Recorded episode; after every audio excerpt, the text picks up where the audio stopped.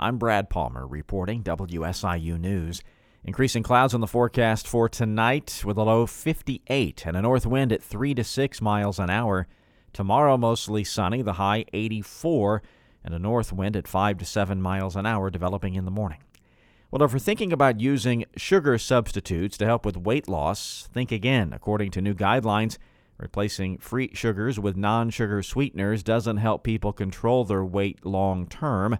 Jason Crum, a dietitian with OSF Healthcare, says sugar substitutes can cause you to crave more sugar products. Well, we create the dysbiosis, that altered gut bacteria. They use the energy differently and they make other products out of it, which we in turn absorb. And that messes with our receptors, our ability to understand what's going on in our gut. It triggers more cravings for those sugary foods anyway. It even helps us eat more. He says long term sugar substitutes also raise your risk of type 2 diabetes and cardiovascular disease.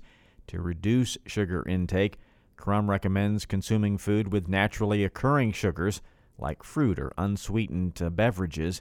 To learn more about sugar substitutes, visit WSIU.org.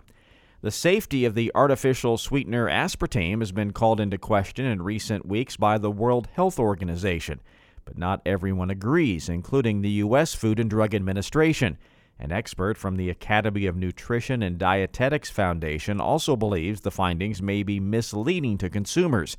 Hope Warshaw wants to call attention to what the research didn't say. A WHO body made no change to the what's known as the acceptable daily intake. And they did this because they felt there was no new research and there was insufficient evidence to make a change. Based on a review of several studies by the two separate committees, she says they found limited evidence suggesting a potential link between aspartame and liver cancer the FDA noted it will continue to monitor the latest science available on sweeteners. Warshaw underscores the most important thing a consumer can do is look to trusted evidence when making decisions. The Egyptian Health Department has identified the first West Nile virus positive bird in southeastern Illinois for 2023. The bird was collected on August 10th in Harrisburg, where the dead bird was reported by a resident. Surveillance for West Nile virus began in May and includes trapping and testing adult mosquitoes throughout Saline, White, and Gallatin counties, along with a collection of reported dead birds. At this time, there have been zero reported human West Nile virus cases in those three counties. Illness from West Nile is usually mild and includes fever, headache, and body aches, but serious illness and death are possible. Persons older than 50 years of age have the highest risk of serious illness.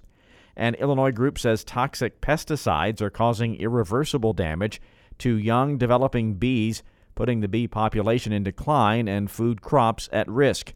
Environment Illinois says while previous studies identified a number of pesticides that harm adult honeybees, different research by Imperial College in London shows the same poisons can impair brain development in baby bees or bee larvae. Emily Kowalski with Environment Illinois says the government needs to ban the bug killers. We're calling on the Environmental Protection Agency to ban the worst uses of these bee killing pesticides. And we're calling on major retailers, including Amazon, to stop selling these bee killing pesticides. In addition to pesticides, bees are also disappearing due to the effects of climate change and the loss of habitat. Kowalski says they're asking the U.S. Fish and Wildlife Service and some state agencies to add protections for native species of bees under the Endangered Species Act. I'm Brad Palmer reporting WSIU News.